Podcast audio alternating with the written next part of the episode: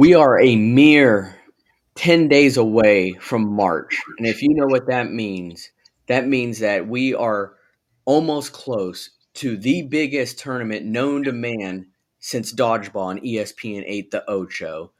We are going to take a deep dive into college basketball and all the surprises that are happening right now before we start in March Madness. Because as you know, March Madness is not is like any other it will always deliver and it will always surprise you. So we will take a more of a deep dive into that. We will also talk about this last week and with UFC 98.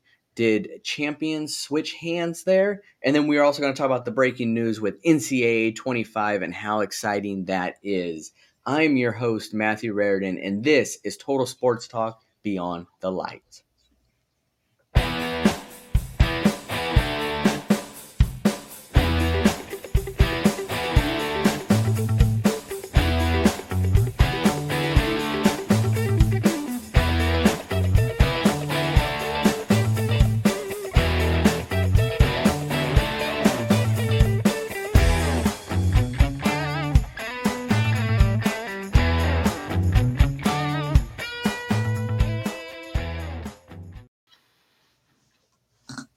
What's going on, everyone, and welcome to another episode of Total Sports Talk Beyond the Lights. And guys, it's not even March yet, and there is surprises happening everywhere in college basketball. It's like the famous Oprah meme of you get upset, you get upset, you get upset. There's just surprises everywhere, more than a birthday party. That's just the state of college basketball pretty much this entire year, and I love it. I, I mean, I love March Madness already, but it when you're getting an early, pretty much showing of what March Madness is kind of like, I, am not going to complain, and I know you guys won't either. So I, we're going to talk about more of what's happening in college basketball and the state of it right now before we go into March Madness. But first, I want to introduce my co-host here today. I've got David Street. What's up, y'all? And we also got Ed Smith. Welcome. And guys, I mean, let, I want to jump into the surprises here, uh, but I want to start kind of really quick on your guys' teams. I mean, you've got David's got a very talented Florida team right now that is actually probably surprising many. Um, maybe not David, but then you've got Texas as well, which we will talk about more. But in the top 25 right now, who is really surprising you guys that maybe uh, you weren't expecting them to be in the top 25 especially this you know going this late into the season right before march madness starts. David i'll start with you. Is it possibly florida? You got another team in mind. So um there's quite a few surprises but i'm just going to be talking about one partially so that so that you guys have an opportunity to uh, talk about other teams. But i'm going to surprise you not necessarily with what I say, but rather with what I don't say. And one team that sticks out to me is South Carolina. So you notice that I did not say Florida. Now, I think Florida definitely has the makings of a surprise team. But guys, I very clearly remember uh, Florida getting praised for the offseason it had. Um, you know, uh, analysts, uh, commentators, media members, um, a lot of them were praising Florida for the additions that they made to their roster uh, from the uh, transfer portal. And I very clear, clearly remember uh, watching Florida in the beginning and, you know, um, people saying that, hey, you know what, like Florida could be one of the surprise teams. And the thing is, if you actually talk about a team potentially being a surprise team, they're not really a surprise team anymore because you kind of planted you kind of planted that seed. And even last year, we had a losing record, but we were only one game below 500. We were nine and nine in the SEC, um, and in the regular season we had a winning record. We were 16 and 15 um, in the uh, SEC, or excuse me, 16 and 15 uh, overall. Um, so maybe some people didn't really expect Florida to be in the top 25, but I'm just telling you from my perspective and everything that I, that I've said. Um, I don't think Florida is uh, too much of a surprise because there were people talking about Florida uh, potentially being one of those um, sneaky uh, teams. But South Carolina, to me, has completely shocked me, and I'm sure they've shocked pretty much everyone else as well. Because Last year, South Carolina was 11 and 21 overall, including 4 and 14 in SEC play. This year so far, they're 21 and 5 overall and I think 9 and 4 in SEC play. And even if you did expect, you know, some improvement, I don't think anybody in their right mind expected South Carolina to be in the position they're in right now. And uh, especially when you're talking about a team that is just largely irrelevant when it comes to basketball. I mean, when was the last time South Carolina was even relevant? Six or seven years ago when they made that surprise run to uh, the Final Four. But they're just not a team that you expect to make a lot of noise uh, when it comes to basketball. So, I mean, barring any uh, major collapse, South Carolina is pretty much a lock to make the NCAA tournament. And I, I don't think even diehard South Carolina fans saw this coming. What are your thoughts, Ed? Well, uh, I will go with who I really expected to be right at the top when the season started, but has just fallen off the table and it's not Texas, even though I can talk about them a little bit. Well, a team that I feel like dropped harder than that is Michigan State. My goodness, they were at number four in the preseason rankings uh, by the AP, but yet now they are in fifth in just the Big Ten. That is a huge drop, and there are surrounding questions of Coach Izzo you know, constantly, you know, that is a school in which it's a basketball school. Let's not mince words about it because even the football facility is named after the basketball coach. That is a school that you know, they are very much about uh, about basketball, and Coach Izzo is a big part of that. So the fact that they, you know, fell out almost immediately out of the gates. There's it's such a surprise that a team led by such an established coach with such a proven history and a proven record just just disappears out of nowhere. That is a huge surprise to me. But I will give you a surprise from out of nowhere, a team that was listed to be around the seventh uh, seventh rank of their conference, but all of a sudden is sitting at second in the conference and in the top 10 in the country. That's Iowa State. That is a brand of basketball that is a bar fight. And just last night, we saw them get into a bar fight with Houston, and Houston came out on top but it's the type of game in which you are going to see physicality top to bottom.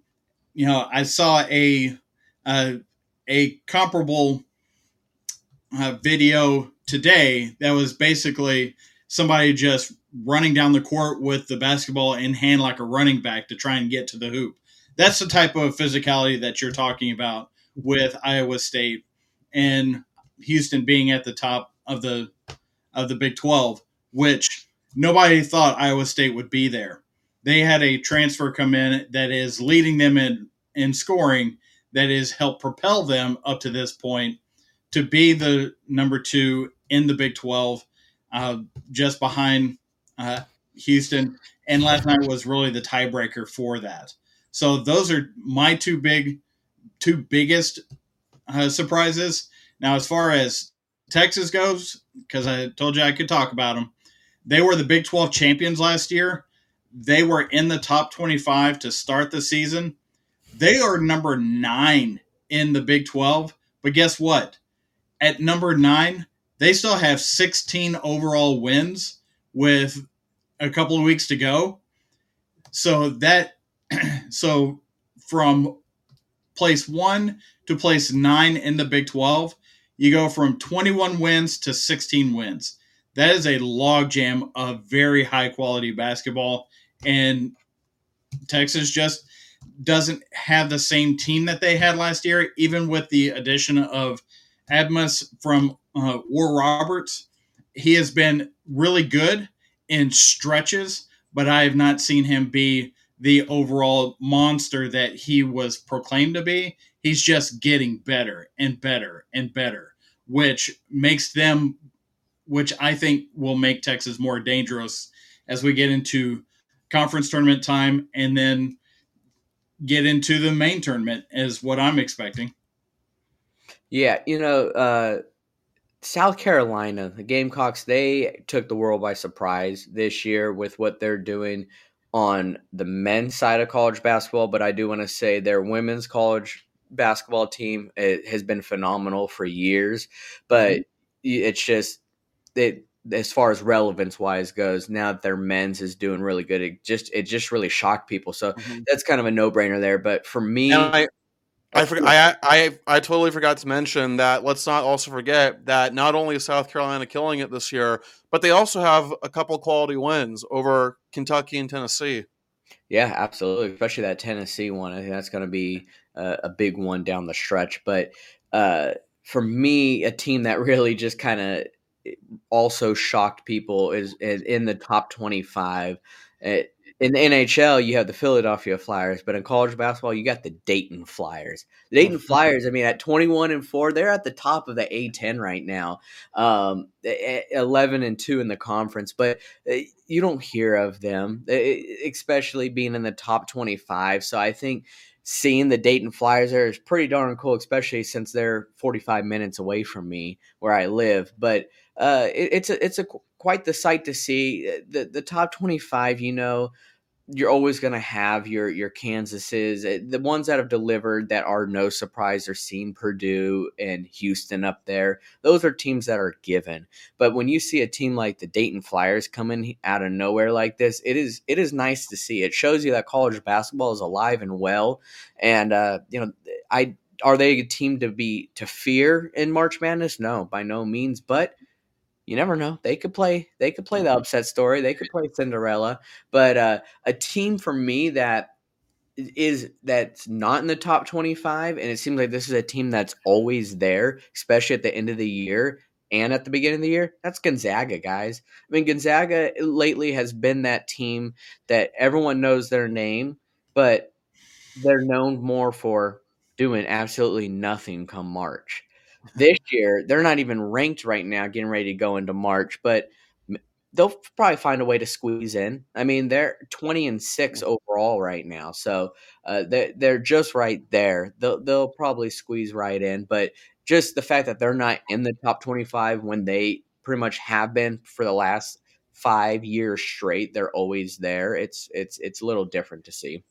Yeah, and you know, let me let me add a uh, surprising team out of the top 25 and to me that's the Miami Hurricanes. Now, you know, a team that was in the final four last year, I understand that Miami lost a couple of key pieces to the NBA, but they also returned some key pieces as well. And I'm not I'm not saying that I expected Miami to be a top 5 or even a top 10 team, but I thought at the very least they would be a top 20 team, but the Canes ain't doing too good this year, guys. And then um, I'm really curious uh, are how surprised are you? How surprised are you guys that USF is not ranked? I mean, they're I think 19 and five. They're a top three conference. They just beat FAU, and yet they're still not ranked. What what what gives Ed? Well, when you take a look at a, a team like FAU that everybody thought was going to be a huge name, you know, a Cinderella story going into this season, and then they get beat by a team like USF, which nobody really thought of. To me, that kind of goes back to what I always talk about with the pollsters, the the Associated Press, the people that are voting on this. They all have their idea of what everything should look like, and when it doesn't show up like that, they are very it's very difficult for them to admit it and then go away from what they originally thought.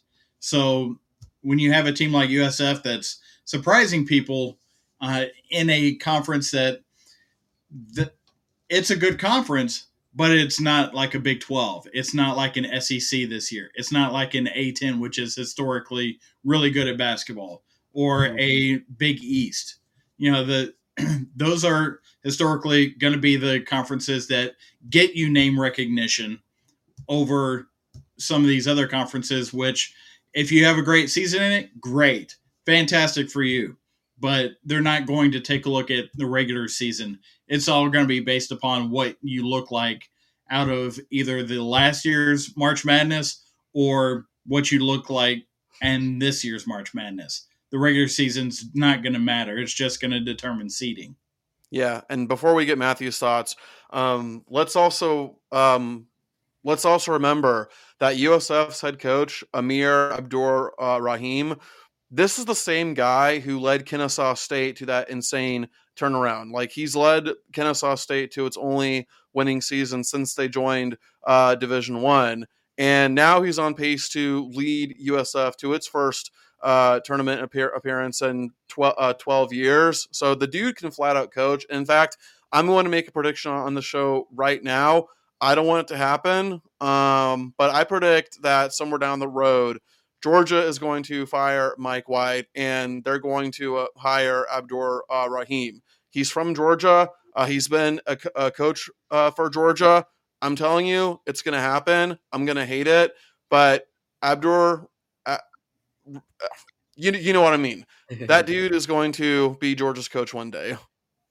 Yeah, it's quite a quite a tongue to twister. So I don't blame you on that one, David. But you know, what one thing that I've also noticed too is that it's not so much the quality of wins; it, you also have the quality of losses too. I mean, mm-hmm. you look at the the bottom of the pack right now, or the teams that are right on the fringe uh, in the top twenty five. I mean, a lot of them have are right there because they lost to the likes of Houston and Purdue, but they are still right there because those are quality losses. Because where Purdue, where is Houston right now? Well, they're at the top. So I've noticed that, but of course, as us being college football fans, we know how it is at the beginning of when you look at the preseason polls and uh, the first AP rankings and then the first college football rankings. It always goes based off of the prior year. It just seems to always be like that. Um, and that needs to change. And I mean, uh, kind of on a side note, I mean, we we saw breaking news today that they did vote in favor of the uh, five and seven format in college football playoffs. So you have the five of the conference championships right there, and then the seven best ranked after that. So notice uh, Notre Dame will never be in the top five. until they decide to join a conference. But that is a topic for another day. But uh, that that's my point is that it, there always has like their favorites from the get go. And then mm-hmm. they slowly kind of will tweak it uh, throughout the season, but it's never fully where it does where it belongs to be, in my opinion. But that's just how it's been forever. Well, and when you you mentioned college football, how many times have we seen a team that was supposed to be ranked in the top five or seven going into a season lose their first two games, but yet they're still ranked. That's mm-hmm. insane to me. Mm-hmm. You know, with with the way that the ranking system goes, if you lose, you should be somewhat out of it. Yeah. You shouldn't yeah. be hanging on in the top 25 because that's what people thought you were supposed to be. No, it's what you show on the field or on this yeah. case the court. It isn't what everybody's preconceived notions of what your team is. Well, I mean, the truth is, we probably shouldn't even have rankings until at least I don't know, week four, week five, somewhere midweek.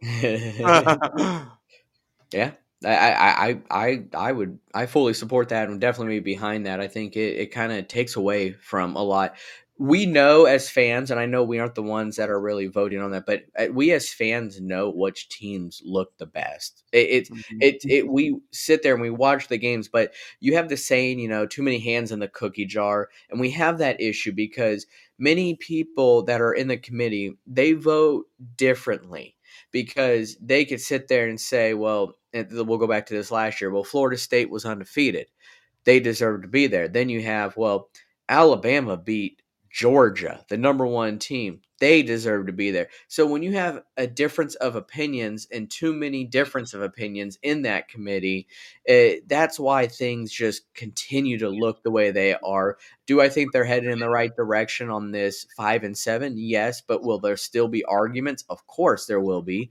especially expanding it to 12 teams. Because why? That number 13th team is going to be the first to complain just like the number five team would be in the last year's ranking. So that's just how it's always going to be. You can't please everyone, but I think that there just needs to be a little bit better with how they do these rankings because you, it's obvious that you have your mind made based off of the prior years.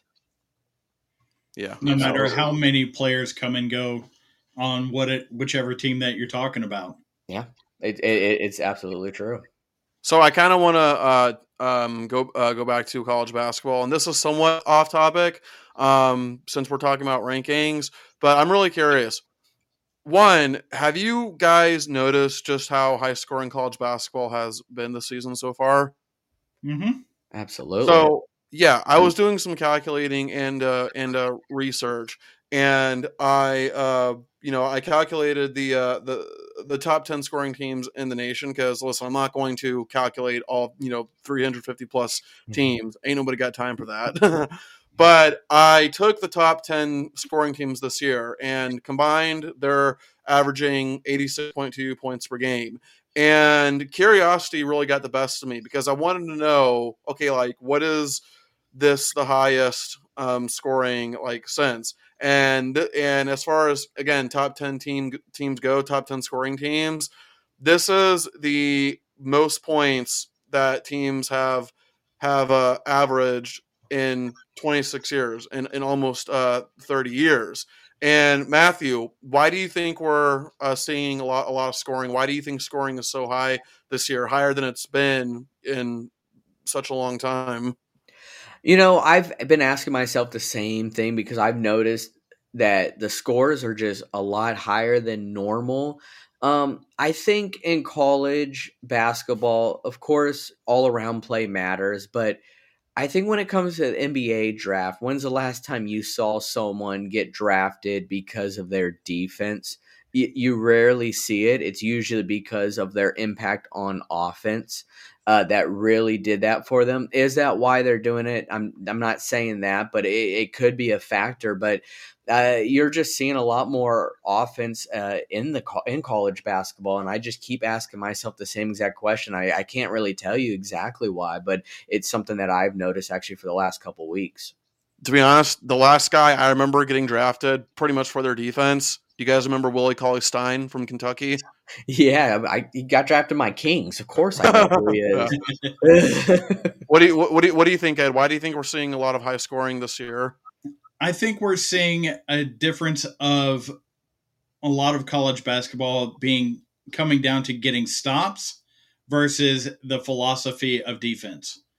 One of one of the best teams in the nation, Houston, which I've mentioned them a couple times already, they are really known for the effort that they give on defense, not necessarily a scheme of defense.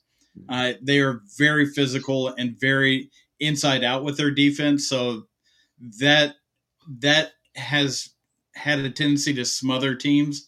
But we're not seeing teams like uh, I want to say was Virginia uh, about 15 years ago, where they weren't letting uh, teams score more than 30 points on them be just because the philosophy of slowing the game down and the tough defense just making points at such a premium that it was tough for anybody to get over on them. And that's another part of it is when you have college basketball that once these kids want to run, they don't want to do on a 35 second shot clock have 30 seconds worth of set running. They want to get up there, they want to score, they want to dunk, they want to throw up three pointers, yeah. you know, everything in the world other than just, you know, pass the ball around until that last extra pass gets the open shot. So that's that I think draining the clock is not a part of college basketball this year. And that uh, is a good portion of the higher scores. Plus, the defense is more about getting that one stop to get over the top in the game rather than controlling the game through the defense. Do you, do you guys do you guys think that the transfer portal has contributed to all the high scoring? Because think about it, like you get someone from the transfer portal, you're getting someone who you don't really you don't really you don't really need to develop him a whole, a whole ton because he was already scoring a lot of points, uh, you know, with with his other school. So, do you think the transfer portal is par- partially contributing to all the high scoring we're seeing? I'm thinking that the transfer portal is contributing because it isn't defensive players that are transferring.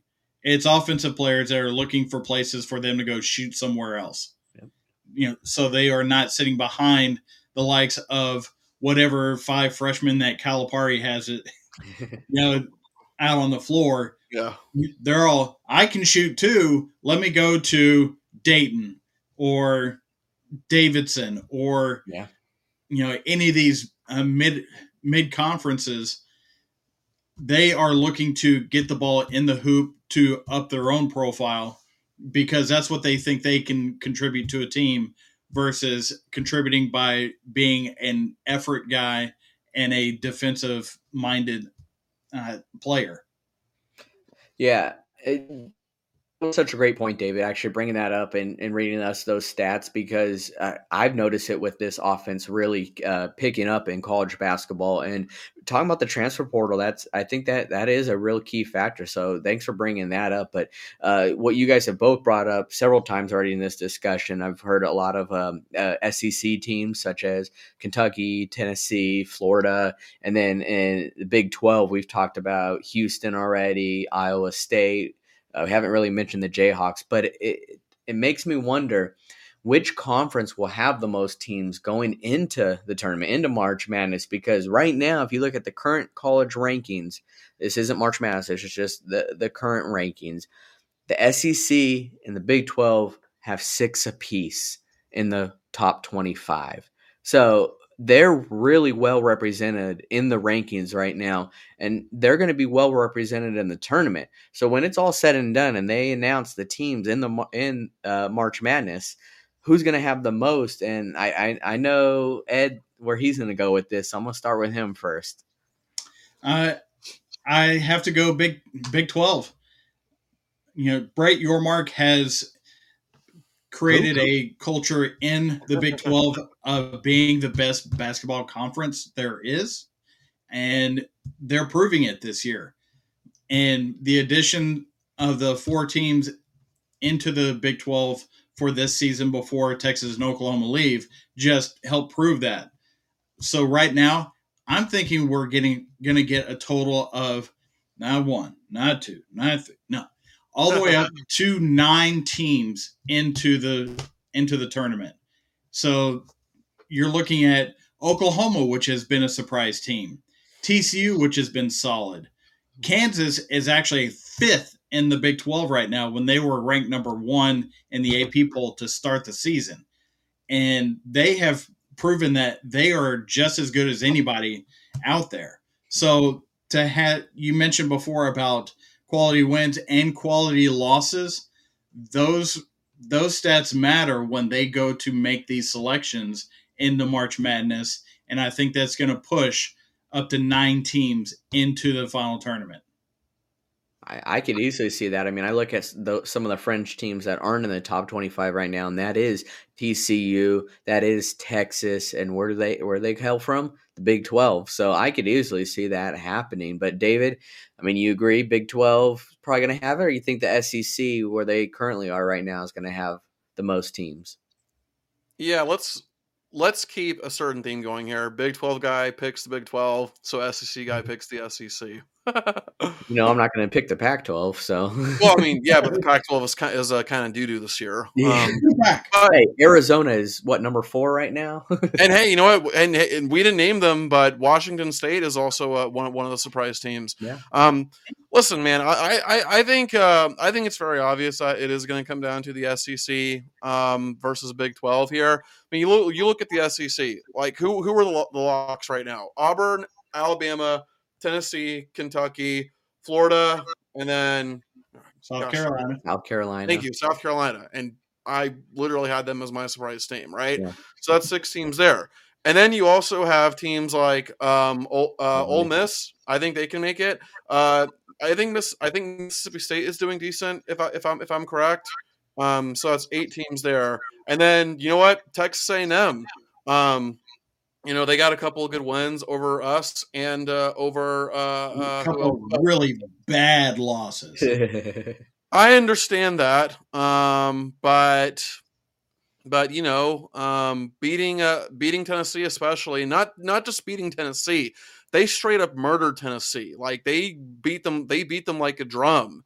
And I understand losses matter, but it's also hard to ignore a quality win like that.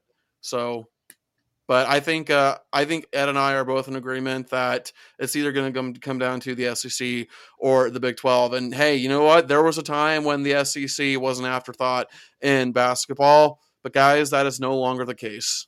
Oh, no. that wasn't that long ago. Yeah, no, Yep. not at all. And uh, you know, I think, in my opinion, I think the SEC will most likely cap out at seven teams. I think Ole Miss being possibly that last team, but I, I think it's gonna be close. I really do, and I'll be interested to see how they how they pick them. So I think it does definitely come down to those two conferences, and those two conferences alone. I don't think anyone else is going to get anywhere near that when it comes to the tournament, but. We're just gonna have to wait and see. Uh, March is right around the corner, guys. It, it, it is right there. It is came upon us pretty darn fast. But uh, before I uh, get started on this next topic, I wanted to give a huge, huge shout out to our friends over at American Daily Press, uh, also known as ADP. Uh, they are a budding news organi- organization seeking to only bring the truth and legitimacy back to the world of journalism. Uh, their mission is to empower readers with accurate, well researched information to foster a deeper understanding of our world, breaking through the propaganda. I repeat, propaganda, and arming the people with the truth. They also just announced a new host of podcasts, including ourselves, Total Sports Talk, as well as Guys Night, uh, an innovative show with new no soup for Knowles. So if you are looking for truth, look no further than AmericanDailyPress.com. Head on over to their site, check them out on all their socials too. Give them some follows. They're on Twitter.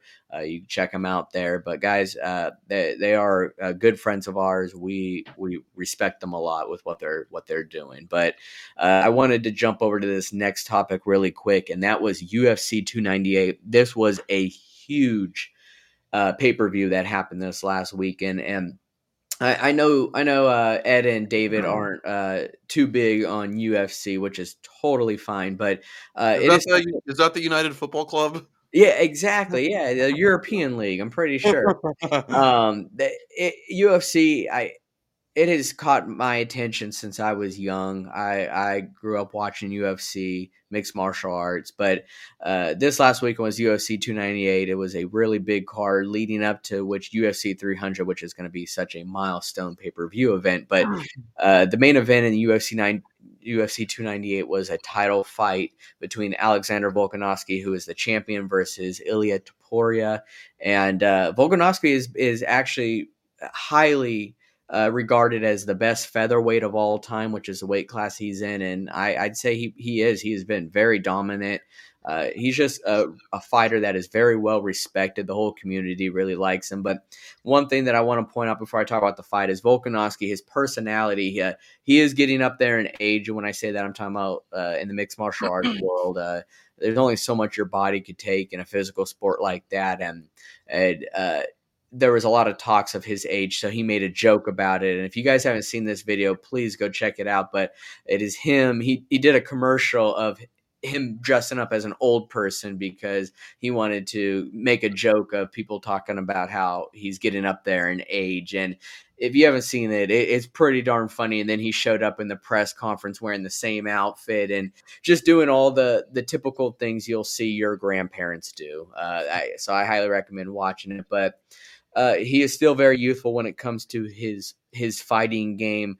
But unfortunately, in this fight, well, uh, Topuria got the better of him. He did knock him out in the second round. I mean, he he knocked him out cold with a really nice right hook. But uh, Topuria is a very legit fighter. He is undefeated, and uh, he's been highly regarded for a long time as uh, one of the best up and comers. So uh, it, it, was kind of shocking to see that because you're not used to seeing one of the greatest fighters of all time just go out like that. So uh, hopefully he gets better, comes back, and tries to get his belt back again. Because when you're regarded as one of the best, that's something that you'll go ahead and do. But uh, the the fight card itself was tremendous. I couldn't get enough of it because it delivered pretty much every single fight on the card. So once again. Dana White and the guys are at UFC. They really know how to schedule them. So props to them on having another great UFC card. But uh, UFC 300 will be coming up here soon, so you better believe I'll be watching it. it like I said, such a milestone event there. 300, uh, I mean, pay per views and I mean they're spitting out the pay per views a lot more than they used to, but it, it's become such a very popular sport throughout the whole world. So I understand why uh, they're doing more and more because they continue to deliver and make money. So American dream. so I don't I don't know a lot about UFC, but I do understand that oftentimes it can be a game of taunts. And did Topuria or whatever the hell you said, did he uh, did he make fun of his opponent for for his old age? I, I assume he did. Yeah, yeah, absolutely. That was one of the things that uh, pretty much sparked it. Was was that it was kind of uh, making fun of his age. I mean, Topuria, I'm pretty sure is 27. He's he's young. He's right there where uh, uh, Volkanovski, I want to say, is 37. So I mean, wow, there's a little bit more, a little bit more in age there, but uh, Volkanovski's been around for a while. I mean, don't forget, I, I know you guys don't know this, but Volkanovski used to play rugby. Uh, he is not uh, the tallest guy. He's maybe five six, five seven, if that. He used to weigh over 200 pounds, and he fights at 145 pounds. Uh, I will one of these days. I'll go in depth when it comes to these guys and their weight cuts uh, it is not good for the human body. I will say that, and how much weight they put back on after they make weight. I mean, he fights at 145 pounds, but when it comes to fight night, that guy's probably close to 170. I mean, he you you put all that you put so much weight back on. Would you consider this fight uh, to be more of an upright fight or more of a grappling ground ground game?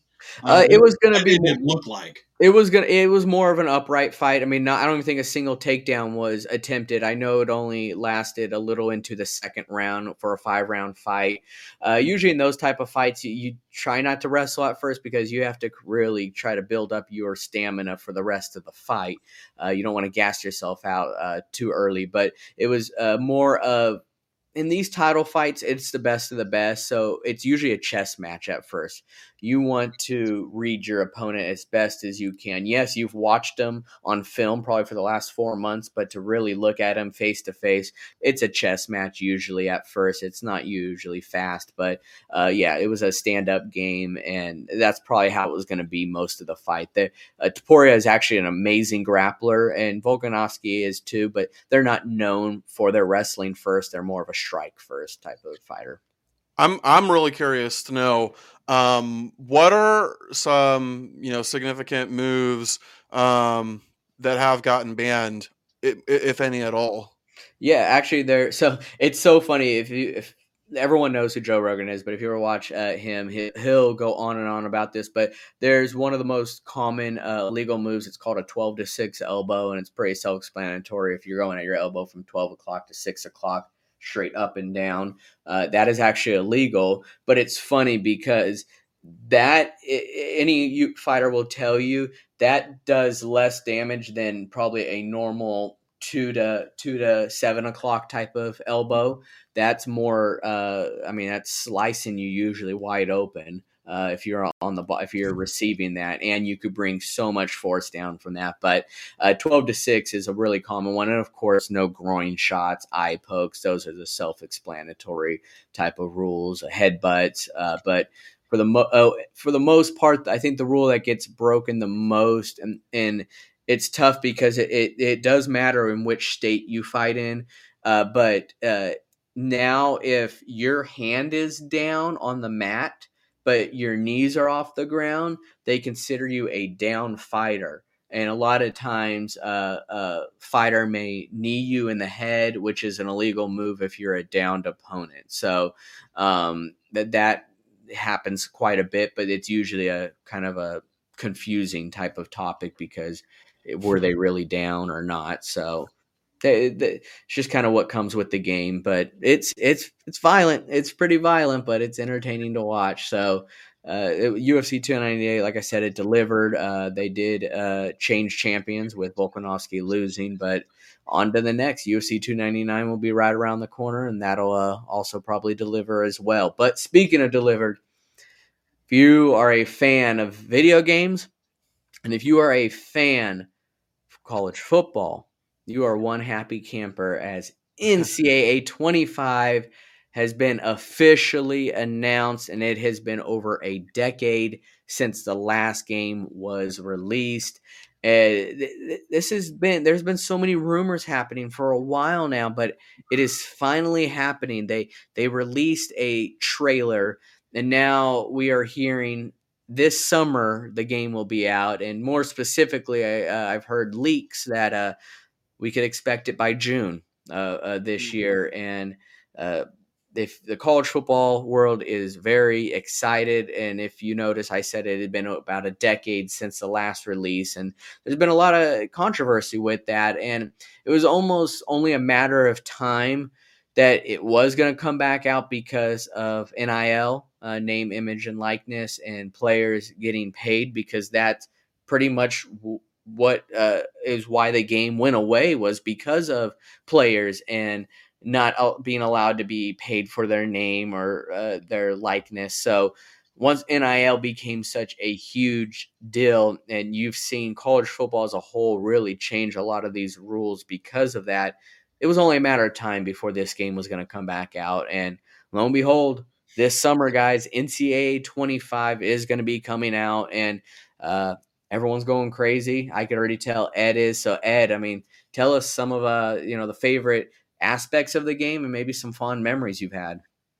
Well, one of my my favorite aspect of the game is dynasty, mm-hmm. just because the complete building of a program from from the bottom of the barrel, if you will.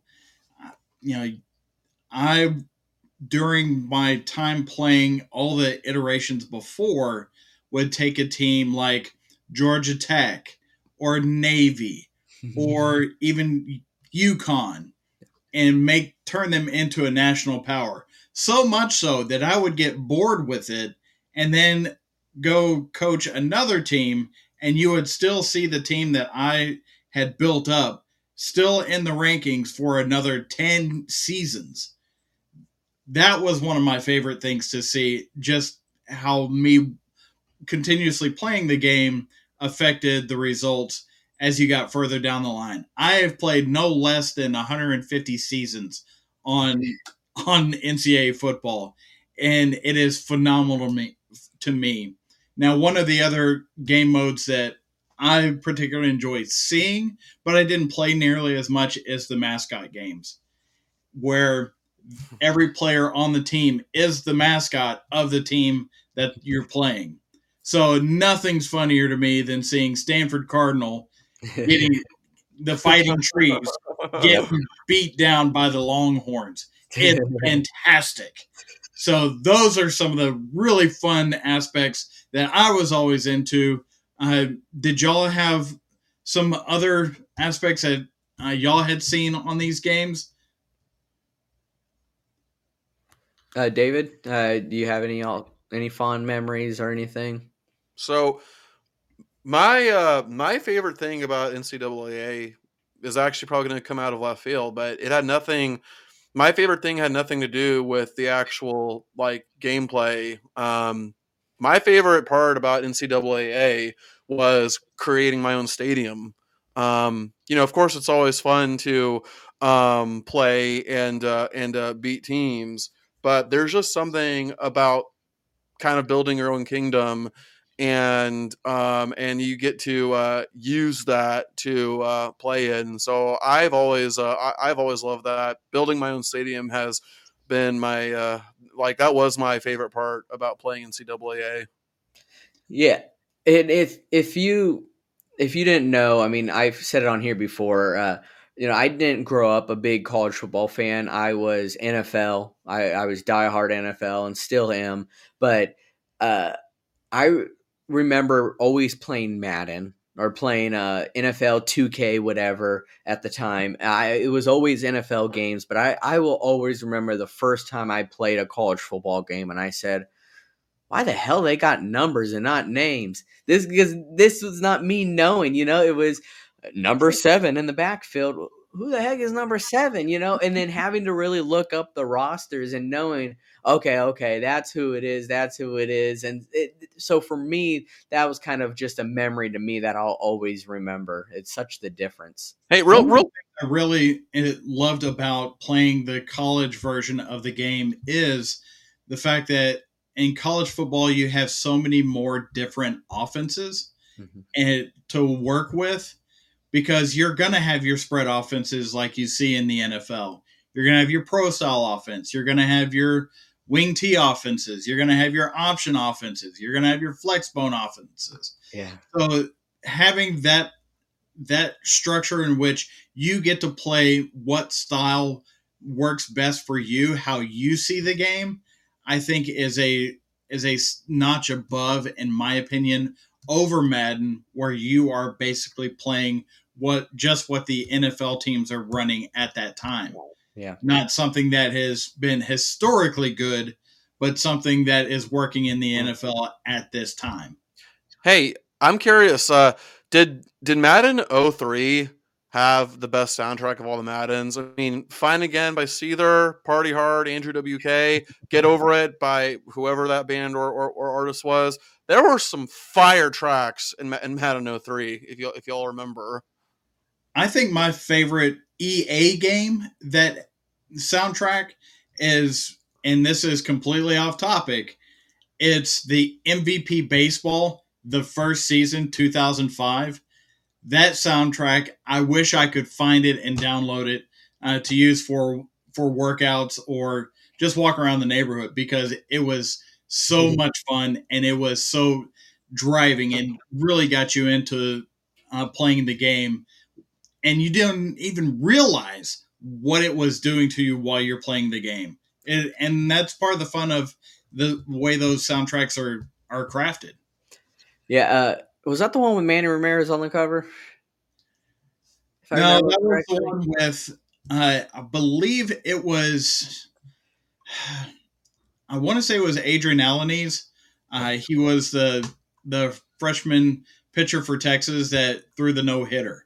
Oh, okay, okay. Sorry, when I was thinking MVP baseball, I don't know why I was thinking uh, of of MLB. So that, that, that's on me. I was thinking of a different game with Manny Ramirez on the cover, but um, yeah, the the soundtracks and playlists on on these games they they just kind of always stick with you. I, I'll remember, you know, my wife she she played video games growing up too, and we'll be in the car and a song will come on and she'll she'll start singing it and she'll be like, you know how I know this song? I'm like, how? She's like it was in Grand Theft Auto. I'm like, what? what? Yeah. Like, yeah. When you when you're in the car driving around, they play actual songs that are real songs. Mm-hmm. And I'm like, oh, that's pretty cool. I mean, I would never guess you would have known this song. So it's just funny that uh, video games will do that. So and and it's also really interesting because when you when your first association with a certain song is with a video game, like the first thing you're going to think of is, uh, oh, like this, like you know, th- this pumps me up. Yeah. Um, I mentioned uh, "Fine Again" before uh,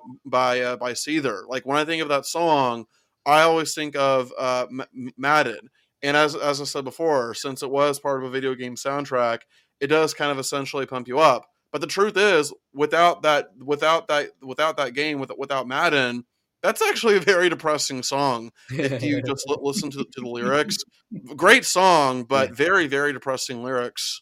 Yeah, I've, I've noticed that with a lot of songs where if you start listening to the lyrics, you're like, wait a minute, wait a minute, hold on, what are they trying to say? well, I, I've heard a lot of songs that I would listen to as a kid, and now uh, being at my age, listening to them now, I'm like, how did we get away with listening to this? Right? This is dirty. Yeah. There's no way that this should have been on the radio. Oh my goodness. Yeah. Well, it, it now turns out. It's the soundtrack of my grocery store. Weird. well, you know, it turns out when you when you're when you're younger, you don't really have an understanding of innuendo. Yeah, that's true. But, I uh, guess not. Uh, really quick, uh, going back to the game, uh, this could possibly be such a monumental shift in what's to come. Do you think that any other NCAA games may come of this, such as basketball or baseball? I don't see why not. It has Mm. to. Yeah, like why to. why just do it with football? Exactly. Well, because football makes more, but you know, I, I, I, I think that it'll have it'll be in front for a while um, Mhm. before maybe the other ones do come out. But I don't see why not. So let me ask this question though. How long until we get the games that are on the field in real life shot like they are in the video games? Great point. Yeah. well, and I'll let you go with that. Then I'll I'll I'll say one more thought to that. Well, I was uh, just thinking with like the UFL coming up, Mhm. Part of what they keep trying to do with uh, spring leagues is try to incorporate the way a lot of people take in football, which is through video games and shooting the actual games like that. So it, matches with how people usually experience football in their living rooms. Yeah, well, it, it it's funny that you said that. This is the point I was going to bring up. Is if you watch hockey, uh, there is if it's now the second one that's going to happen. It's called the Big City Greens Classic. Big City Greens is actually a cartoon on Disney Channel, and they actually do the live game, but they shoot it in the cartoon form of that cartoon. So yeah, so this year the the Pittsburgh Penguins are going to be in it here come March fourth. I'm pretty sure is the date.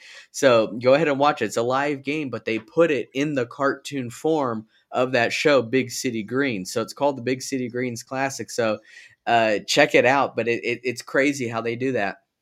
Bef- before we uh, conclude, do you guys think that we're ever going to get an NCAA baseball video game, especially with how increasingly popular college baseball has been over the past few years? Oh yeah, bring it back. Yeah. I I have the first version of it uh, from 2005 sitting in my PlayStation 2 right now. Uh, Well, shows, how, over shows how much shows how much I, I know, right? That shows how much of a ga- gamer I know because I honestly did not know that we had a, a NCAA. bi- Why do I keep saying NCAA? NCAA. I did not know we had a college baseball video game before.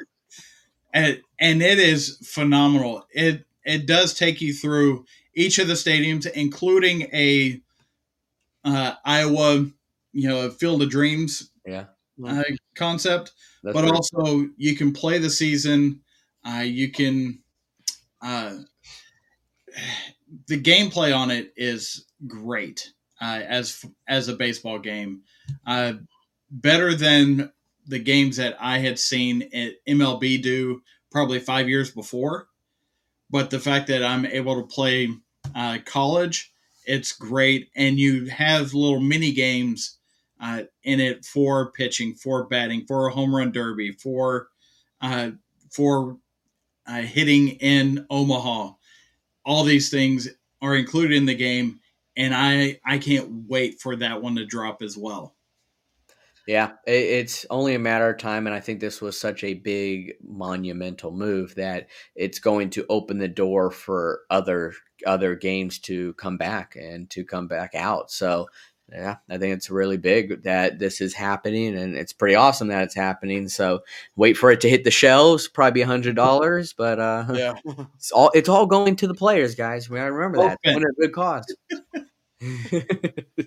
so, but that is about all we have today, folks. Uh, if you could please hit that like and subscribe button, we really appreciate that. But I am really wanting you guys to put in the comments your guys' favorite memory from the NCAA games growing up. Uh, if uh, you have any that are very specific, go ahead and put that in there. Uh, talk about just how excited you are that the, that it is coming out and uh, what your favorite gameplay of it was. So, uh, really interested to see what you guys have to say when it comes to that. And uh, of course, college basketball, all these surprises that are happening that they will continue to happen. And uh, if you want to, go ahead drop your early predictions on who you think is going to win it all. Uh, could be UConn again, back to back champs. I'll be interested to see if that happens too. So uh, go ahead and drop that in the comment, guys. But uh, appreciate all that you guys do, and we will continue to give you the very best content that we can. But we are rounding third, guys, and we are headed for home.